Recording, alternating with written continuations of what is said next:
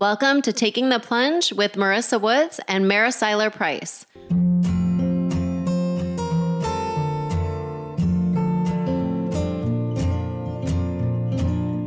We are two people who never thought we would be doing this, but here we are, giving it a try and taking the plunge.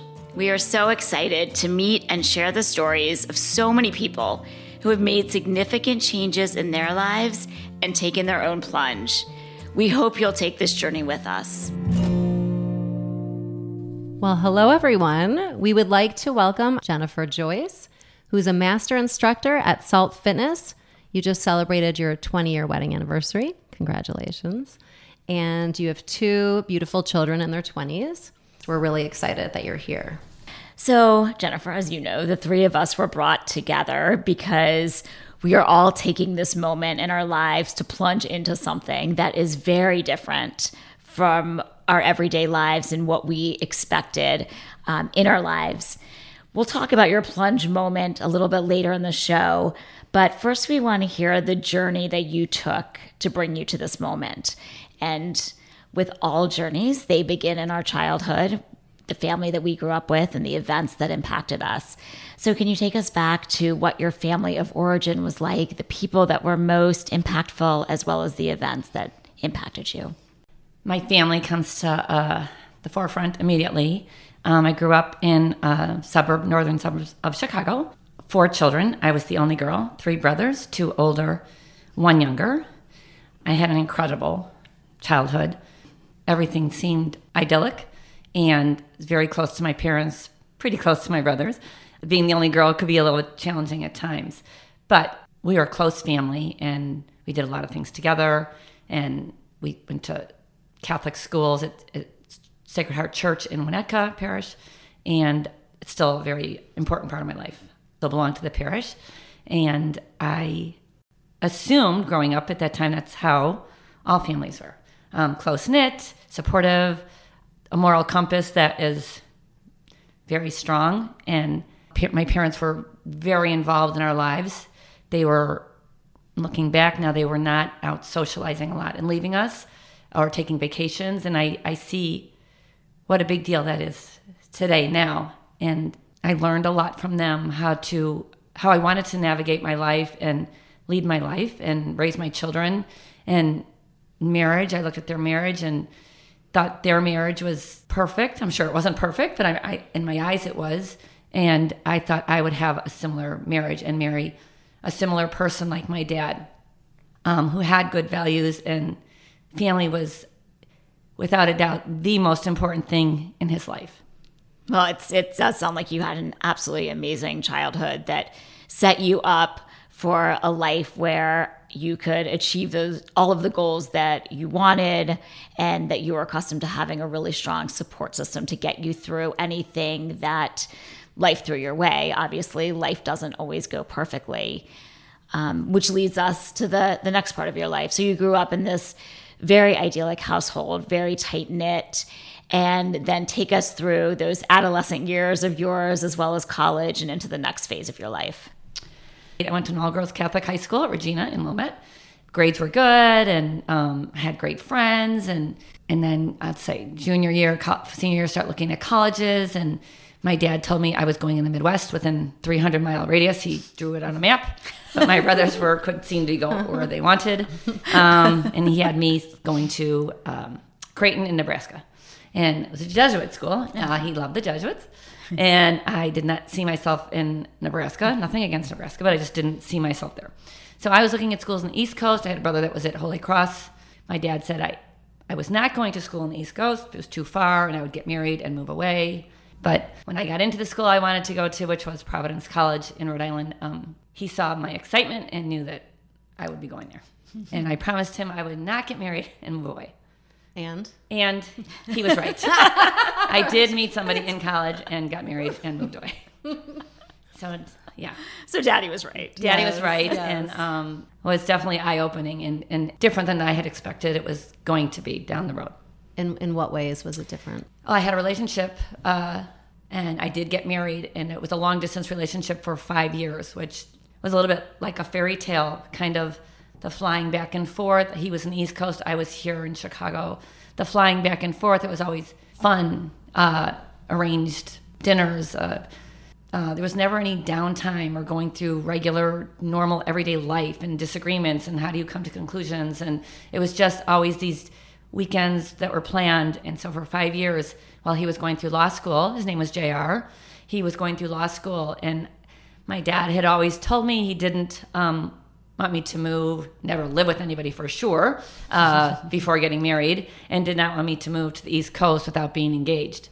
So I did get engaged eventually after five years, and um, I still stayed here because I, I, knew my dad and my mom were going to be heartbroken for me to move eventually, which was definitely going to be happening. So I did get married, and I moved uh, from that honeymoon. After our honeymoon, we actually got married in Jamaica. My dad was there, and uh, I moved to New Jersey after that. Uh, so I was long distance in our relationship with my family, which was definitely hard and uh, I had some issues having children. Um, it was just bad luck, uh, but they were devastating. Uh, miscarriage and then another pregnancy that hard to talk about. But it was. Um, they said what happened was I was one in fifty million. Uh, it was just something unfortunate that happened at five and a half months, and I lost that baby. So then I was, I guess I would be 31, and I was afraid to have children again. It was just um, I, I wanted to have four kids my whole life, and I wasn't even sure I was going to be a mother at that point. So I did have, um, I was so lucky to have a baby girl named Korean at 30, I think it was 30 or 31. And then we had Matthew, and I felt so blessed again. Both of them are, without a doubt, the greatest joy in my life. So, yes, I was super, super happy. Within a few months of that I became very unhappy when my marriage unraveled very quickly. He lost his way somewhere and um, didn't want to be married anymore. I started calling marriage counselors and tried to get JR to come, and he would come sometimes. And it was very difficult to put a marriage together when only one person wants that to happen. They wouldn't like to tell me what to do, but I, I knew what they were suggesting. Um, being raised Catholic, Nobody in my family was divorced, not anybody, not a cousin, not a relative. It was not even in my realm of possibility that that was going to be happening to me. And uh, I just didn't see divorce as an option. So I kept trying. 23 months, almost two years, um, I worked very hard at, at trying to put my marriage back together. Throughout that process, my mom and dad were my lifeline my dad, I remember calling him and, and, he was very much in touch with me on everything. And he, he very much was in touch with JR and gave him every benefit of the doubt and always told him the ball was in his court and that Jennifer, being me, was a lifer in this marriage and it was going to be up to him. And I, I, I think deep down, my dad always knew what the results were going to be or what the outcome was going to be. Um, but I think he hoped, and, and my mom and dad both hoped that it would be what I wanted it to be, and that was to keep my family together. So I remember my dad called me and he said to me, because he never wanted to tell me what to do, he wanted me to come to the conclusion myself. But I, I depended a lot on him. My mom was more, it was hard for her to face and hard for her to talk about. My dad was more the one that kept, you know, me moving forward and he said to me one day before I was going to the mar- my marriage counselor, he said to me, this was probably 23 months into this problem, you need to give him an ultimatum at this time. You can't live like this anymore. I can't watch you. I'm, I'm watching you. And out of everything that's happened, I can't watch your spirit be taken like this anymore.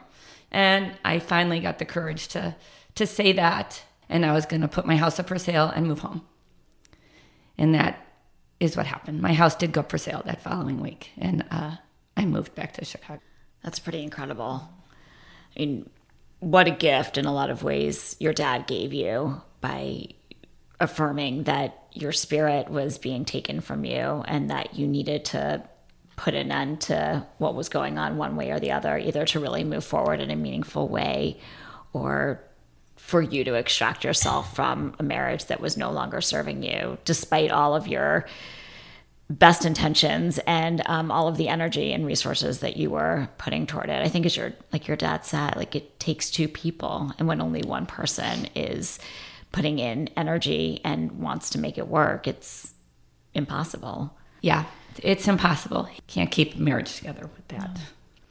What were the things that got you through that really difficult period as you feared that your marriage was unraveling? Were there certain things that kept you afloat? I threw myself into fitness. It was life saving. Uh, my family, my faith. And so when you moved home, and then you, you moved in with your parents. I moved in with my parents because I was I was completely sad. I didn't have my spirit, like my dad said, was not there. My self esteem was not there. Um, though they were sad about what had happened, I know they saw, saw it as an opportunity to help me with my children. And my dad saw that as an adventure, and like he made it so fun for my children. They look back at that year as an amazing year, and they they that's- bring it up. That's beautiful. That that's how your kids remember that period. They remember it, and my dad was so involved, and he said it to me. Gosh, I he felt so lucky to be able to help me when they I moved home. By the time they were two and four, so they were very little, and they supported me until I was ready to, you know, grab the reins again and, and take back my life and uh, move forward. and when was that that you were able to take the reins and move forward? there was there was somebody that was a friend of the family who um, always asked about me and the children. He was actually at my wedding in Jamaica, and he, he was a friend of the family. And he always would ask about me when he'd see my parents. His name is Bill, and um, he was a dentist. He is a dentist, and he was their dentist, and he was a. Uh, my dad knew him quite well. So we went to dinner. For some reason, in my mind, I thought it was a little bit of a date. I don't know. I was probably imagining it or hoping. I don't know because I did like him. I always thought he was such a nice person, good person, moral person. So Bill and I went to dinner, and of course, I got all dressed up, thinking it's a date. But I don't think he thought it was a date. I don't know. So we went to dinner. He was so nice. He was such a gentleman. Talking about condos and schools for my children in areas in Chicago and listening to me. And I thought he was such a good listener. And gosh, he is such a good listener. And then he walked me to the car and like was good night and goodbye. And I was like, oh. And it, it's funny because I told all my friends in the East Coast about him, like through the last couple months, about this great guy, so nice, and that, uh, maybe I'll go on a date with him. I was kind of kidding. And so, of course, when I was going on this, what I thought was a date, the next day they all called me to see how it went and if I got a kiss goodnight. And I didn't. So I thought that solidified that, that it was not a date. Um, but three days later, he called again and he asked me if I wanted to go to a movie. I, was, I thought maybe this was a date. so we went to a movie. Again, a perfect gentleman, nice.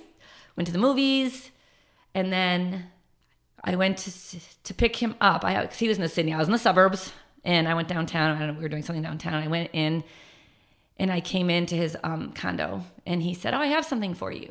I said, "Oh, you do?" And he handed me this little this little blue bag, a Tiffany bag. He said, "I just don't think anybody's done something super nice for you in a long time." And I opened it, and as I opened it, I never thought I just pictured a, him in a jewelry store. I never thought me going to be buying something from me in a jewelry store again. In my mind, that's what I had thought. It was a bracelet, it was a little gold braided bracelet, and it just for me at that moment it represented just hope.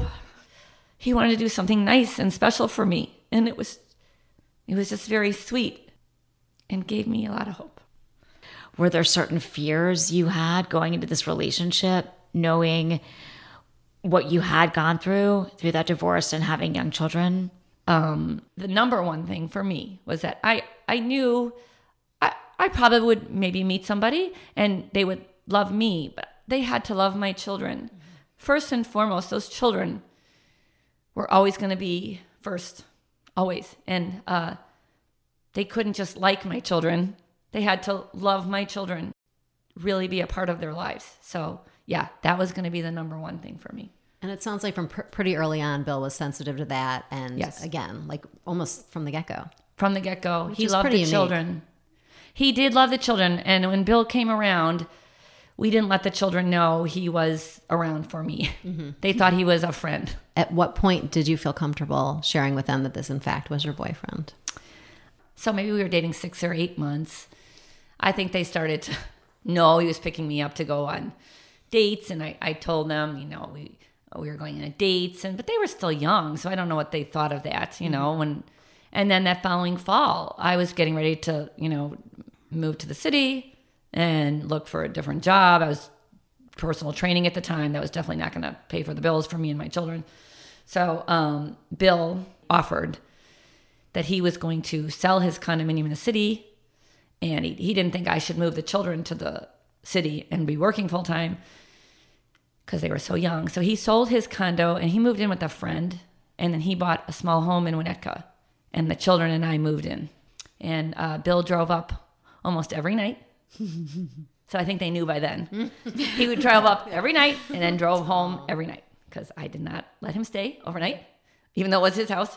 Uh, he'd come and go every night. So they'd see him, and uh, so they knew. Yeah.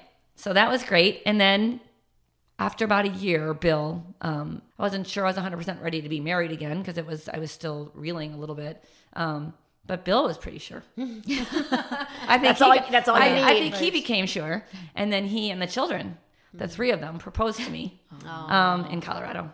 I mean, I'm not gonna lie. I had a little bit of an idea. I don't think the children knew I had an idea, but I had a little bit of idea because I don't think he wanted to completely blindside me. so they came walking in, and they were still little because I got married when they were four and six. They came walking in and said, "Mom, would you like to marry us?"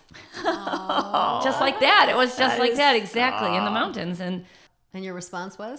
of course, I was crying, and of course, I said yes, and I was so happy, and we were all so happy. It was like, it was just, it was unbelievable from where I was several years ago to what had happened, and this person that was so amazing that came into our lives and just changed our lives forever.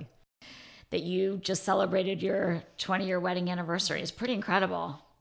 Yeah, it's it, it's incredible, and I I look back and I was so worried that my children were going to be, you know, not have everything they have, and I don't mean material things. I mean who they are as people, and you know, having my dad and my parents, my brothers, you know, when we moved home to me getting married again and us developing, you know, the life that we were going to have, and and Bill being such a role model to them and I don't believe they would be where they are today without Bill and um, the role he has played in, in stepping up to be such a, an important person in their lives.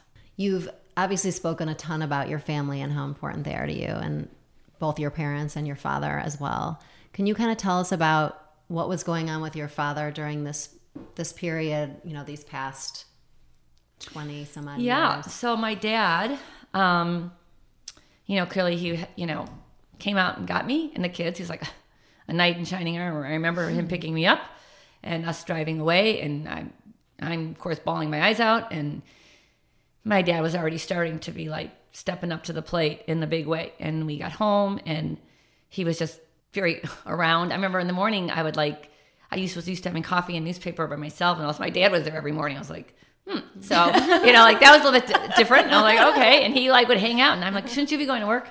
So uh, we were hanging around a lot. So uh, so we would talk, and I talked about doing this triathlon. I wanted to do a triathlon. I was turning 40. It was a big birthday, and I wanted to make my dad kind of proud. Like, oh yeah, I'm going to do this because I was a great swimmer. He always thought I was a great swimmer.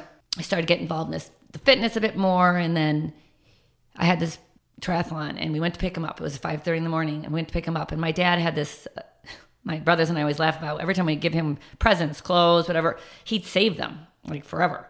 And then he'd bring them out when they were like no longer in style. And he'd be like, I'm wearing this new thing you gave me. I'm like, Dad, I gave that to you like 10 years ago. Like a bomber jack, whatever it was. And so he comes out of the house, so he's a saver of his clothes. Comes out of the house that morning at 5:30 in this bright pink polo shirt. And I looked at it and I was somewhat mortified. Well, not somewhat, I was completely mortified because the pink was like a color that was just not in style at the time, not in vogue. Let's put it that way. I he had gotten it probably years earlier, and then he brings it out. It was like the wrong color at the wrong time. I was like, oh my god, Dad. I'm like, why are you wearing that shirt? Like, how embarrassing. So we go to the even at forty, you're still getting embarrassed. yeah, still getting embarrassed my dad at 40, but I was like, whatever. So I'm all nervous with my triathlon. We're driving up to Wisconsin. My kids have their signs. And so I start swimming, doing the freestyle, whatever. So I'm swimming, taking breaths. I think I was thinking about my dad. I definitely was thinking about my dad. My gosh, she must be proud of my swimming now. and I was taking, uh, so doing the freestyle, taking your breaths, and I was maybe I was half a mile from the shore. And there's hundreds and hundreds of people. I think it was 22,000 people in this triathlon, hundreds and hundreds of people on this shoreline. You can't really make them out, but I spotted this bright pink shirt.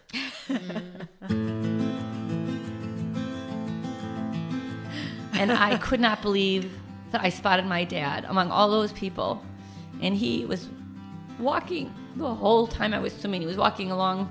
So every breath I took, every time I took a breath, I saw him the whole swim.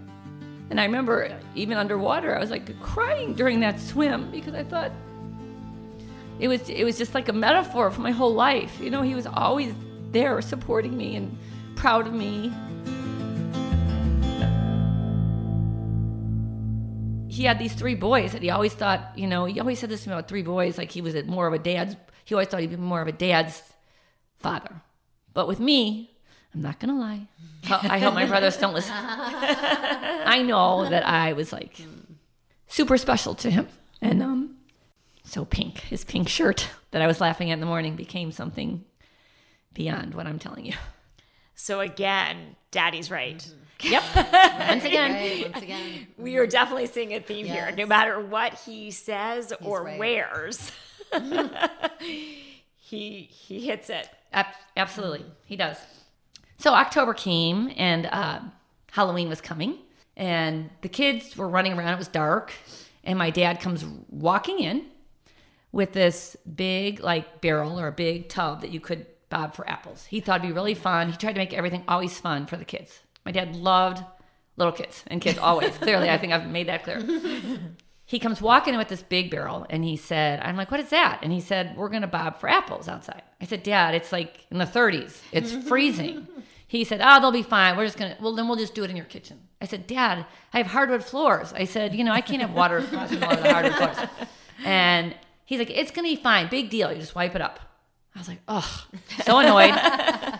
So I'm like, whatever. So he brings these Affy Tapples, or ta- are they Affy Tapples? Yeah, Affy yeah. Tapples. Yes. Yeah, Affy yeah. Tapples? Yeah, okay. that's the brand. They're still in the same packaging. Yeah. I don't know if you guys yes. know that. Oh, yeah. Okay, still in the same Yeah. packaging. You go in the grocery store, they're there. Yep. So he has them for prizes, the regular apples, and then he has these for prizes. And kids were all excited. They came in. It's water sloshing all over my kitchen. I'm like annoyed, but listening to the kids squeal and laugh and have fun. I'm like, "Oh, you know, my dad once again, Right again. They loved it. That's right. Water over, but no big deal. Mm-hmm. So the Affy Tapples. So the Affy Tapples, I still have four of them. They're in my freezer. 17 year old Affy Tapples because that was the, the last night my dad was at my house. And it's a memory I'll have forever. It was the last night my dad was at my house on November 5th. So six days later, I was at church at Sacred Heart. I left my phone in the car. And when I got back to the car, I picked up my cell phone and there was 20 missed calls from Bill. So I drove over to the restaurant we were going to and I said, let me just see what's going on. So I called and I, all I heard was my kids screaming and Bill's telling me to get home. Get home, Jennifer. He was calm at the moment. He said, get home, Jennifer. I said, what's going on? He said, just get home. He wouldn't tell me. I said, Bill, is it my dad? And he finally said, yes. I go, is he okay? All I heard was crying.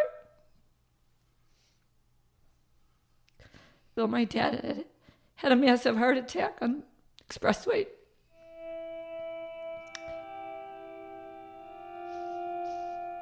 In my mind, I always thought I had, I turned 40 that year.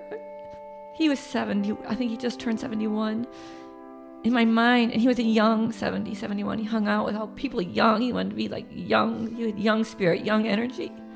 In my mind, I had 15 more years with my dad. I don't know why I had that number in my head, but I did. My biggest fan, my best pal, my best pal. He was gone.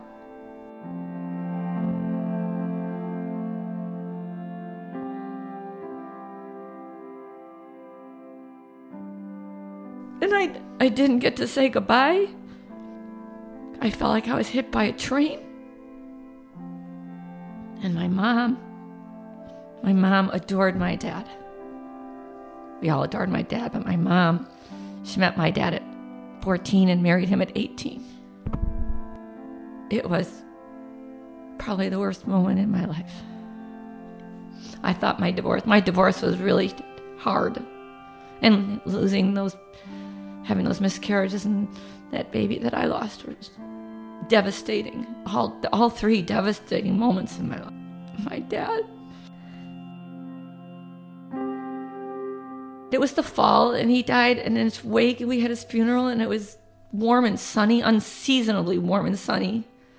And I was getting ready for his wake. I was putting makeup on or something, and I was looking out the window, and there was this leaf that was like floating in the window. And there was no tree there, and I thought it was so weird. It was just floating there. And I went to the wake, and Bill dropped me off, and I got out of the car, and my a compact fell out of my purse, and it was closed, and I, I, went, I opened it to see if the mirror broke, and when I opened the compact, there was a leaf in there, in between the mirror and the, and I thought, gosh, that's so weird, weird again.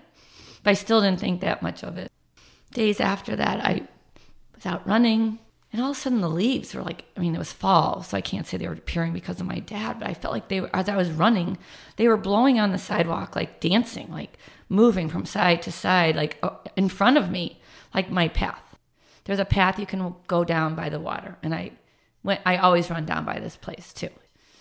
And I always think of my dad right there, always. I always have, always do, always will. But that particular day, I stood there at the at the over those rocks on the beach, and there was a leaf floating above the water, way out, not near any trees. And I thought, all right, now these leaves are starting to appear everywhere. like, am I not imagining this anymore? And so I was watching this leaf, and the water was very calm. And I waited for, I, I got close to the water. I waited for it to, to move in. You know, it took a while because there was no waves. There was nothing really pushing, just little gentle one. And as I got closer, there was this wave, a wave. I got splashed like in this leaf and this wave. And I thought, oh my gosh, that's my dad. That's my dad, you know, comforting me. And for a moment, I felt happy. I felt comforted. I grabbed the leaf. I ran home with it in my hand. I'm sure it's still in my house. And since then, I have incidences with leaf. 20 years later, it's still happening on my birthday. I you know, my daughter makes fun of me. We had dinner at the peninsula a few years ago for my birthday. We were sitting outside at this restaurant, and I was sitting there, and all of a sudden, this leaf just blew across and landed on my right on my table, right on my plate. I'm like, oh my god! And then it blew away, and I was like looking for it. And my Caribbean's like, her, my daughter's Caribbean. Uh, Mom, you're being so weird. but I ran over to get the leaf. It was under somebody else's table. You know, like I had to have the leaf. I just did. But the leaves do appear my brothers and sister in laws, I, I've told them about it. They too have had some incidents with the leaves, so I know I'm not crazy. I mean, it really sounds like again the way you've talked about him from the beginning. He's he is still with you, very much oh with you, very much a part of you, has been your entire life and still is today. And honestly, the relationship you have with him, just it's it's so special. And it sounds like you realize that, but it really, really is a really special relationship. Well, Thank you, Marissa, for saying that. It I, it becomes more special as time goes on because I see it and I see my children and how how we raise them and who they are as people and how I teach them is what I learned from my parents and the best I can and what I think is important as well. But I see things in them now that are that remind me so much of my dad whether it's nature whether it's nurture it's bill it's me it's it's all of us it's all of us. But i know my dad and my parents my brothers have such a you know hand in all of it. Uh, it's very joyous but it also is very painful you know things that are special to us and then we don't have them. But then i i see them as gifts. I have these great gifts that are forever. I kept thinking of the word gifts throughout yeah. all of your stories is that you you really do. It's a beautiful gift that you have and your family has that will never go away. And i know one thing you touched on is writing and that your mm-hmm. dad always kind of thought sort of pushed you in that direction. And when we all first came together that's kind of how it started that you were having a bit of a plunge moment. So if you could kind of yeah. tell us about that and, and where you are now with that. So yeah, my dad always thought I was a great writer. And so I did go in the advertising field, similar to him. And when he did pass away, um, I remember going into his room a few days after he died. I just, it was, it felt funny to go in there because he wasn't there anymore. But I went in there and I just, I looked around and next to his bed, I guess I'd never noticed it, were all the letters and cards and everything he and I, everything I had sent to him, which I, when I sat down and read them, I, I was really amazed at how much I wrote to him, how much I told him about my life when I was away at college. And the letters he wrote me are cards. They weren't just cards that said, you know, here, Jennifer, here's 20 extra dollars or how's college. They were these like well, long letters that we wrote to each other, which I, now I look back at that, that seemed mm-hmm. unusual now too, that, that I was writing them back and took the time in college to write these and the stuff I was telling him that was like, you know, about boys or, you know, school, drinking, whatever. I was telling him, I was like, I was, we had a very open relationship. And I was reading the letters, but that will, that's what was next to his bed. That is what he cherished. There were the letters that I'd written him in college. They were in a pile next to his bed. And I was, I was so taken back by that. Like, and then I went, his, he had an appointment book that was in that room as well. And I looked in the appointment book for some reason. I just decided to look there were little yellow stickies and he had dates planned with all his grandchildren going turtle hunting or doing this or doing, those were what these the most important things to him. So i was like wow. And when he did pass away and at his funeral i had written a letter before i left when i said my final goodbye to him there. I took the letter that i wrote and i put it in his pocket and i told him i was going to write and I was going to write about him and the amazing dad, incredible dad he was, and how lucky I was, and how lucky my children were that he got to help me raise them in that, that year we were at home, and how what he did for me when I had such a hard time in the East Coast, and how he just helped me push me forward. And I made that promise, and I put, I put it in his pocket, and I I couldn't write about it for a couple years, but I did finally start to write about it. I started a little bit here, a little bit there, a little bit of journaling. I got in some journals. So I started writing, and then I started to write it more as I want to write a book about my dad. I want to write a book. Um, I started to write. It just started coming out. And I wrote for several years, and then I put it. I would put it up, take write it, put it down, write it, take it down. Very painful, some of it. Some I'd love to write, funny stuff. I, you know, all these things. And then maybe 2007, I thought I finished it, what I thought I was going to be finished with. And then my children knew about it, and they kept asking, "When are you going to finish that book, mom? When are you going to finish that book about Poppy?" I'm like, "Yeah, yeah, I'm going to do it. I'm going to do it." You know. And then I'm like, "Yeah, I'm going to do it." So I started to put it on the computer. I'm much better at writing freehand or longhand. Uh, I'm much more creative. So I started to put it on the computer and I didn't back it up. Mm. so I wrote, probably got about a quarter of it on the computer, and then uh, the computer crashed, and I got away from it. And I've come back to it here and there, and now I've met with these incredible girls that I'm sitting with, women I'm sitting with right now. Take the plunge. Now it's taken on a whole new meaning. Uh, and I'm now revisiting. I'm going to finish this book Truly because of you girls. Well, Truly, it is because of you girls, because I was afraid of, you get afraid, you start to think you're going to fail. You think it's, nobody else is going to find this interesting or yeah. helpful or inspirational like I do. Mm-hmm. But I'm going to move this forward. That's amazing. And you have such a beautiful story to share. You really do. And we're hoping that you're going to come back mm-hmm. on our podcast and talk to us about your finished book. Mm-hmm and we're going to hear more about your life and what you're doing and how it feels to have this project complete and put it out there. I can't wait to come back yeah, and be talking about that as well. and we do have a final final few questions that we want to ask you. These are totally spontaneous, nothing that we've talked about before. So we're just okay. going to go for it, okay? Let's go for it. So if there's one thing you want to do more of, what would that be? That's a tough one. Um, well, that's a good yeah, sign. That's a great, that's a great answer. I can't think of one well, thing. You know what? That's well, a, that's a great answer. Yep. Then let's keep Fine, let's, let's keep moving. Let's leave it there. Okay. One word to describe yourself in your twenties, and one word to describe yourself today. Twenties. I say a dreamer. I think I was. Um, and today, you're saying mm-hmm. still a dreamer, mm. but a little bit more realistic. Okay. Beautiful. If you could have a do over at any point in your life, what would that be? 15 more years with my dad. If you could tell your 20 something year old self one thing, what would it be? Everything's going to work out. And right now, How do you feel after doing this podcast, sharing all of these really incredible, beautiful, moving stories? Extremely emotional. It feels good to talk about them because they're hard. Some things are hard to talk about, but it feels very inspirational. Like, yeah, I can, I can do this. I can take all these things and and uh, move forward. I am very similar to my dad. I have to say, I'm pretty similar to him. I'm I'm pretty positive, and I like connecting with everybody who I work with. I love what I'm doing so much, and my children are doing great. They both have great jobs. They did great in school. They're they choose great friends. I mean that's the best right there. Yep.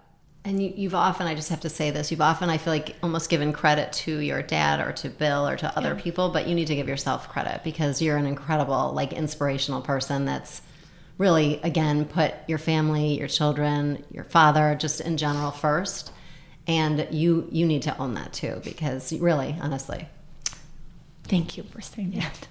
So really, That's just nice. Thank you. we just really want to thank you for again being our guest. This was really, I just think it was so special in so many ways, and we're just so grateful that you were willing to do this with us and take the plunge with us. Well, Feel thank we you should- for asking me. we should do a toast. Sorry, I cried. toast. Oh, Oh. okay. Cheers. Cheers.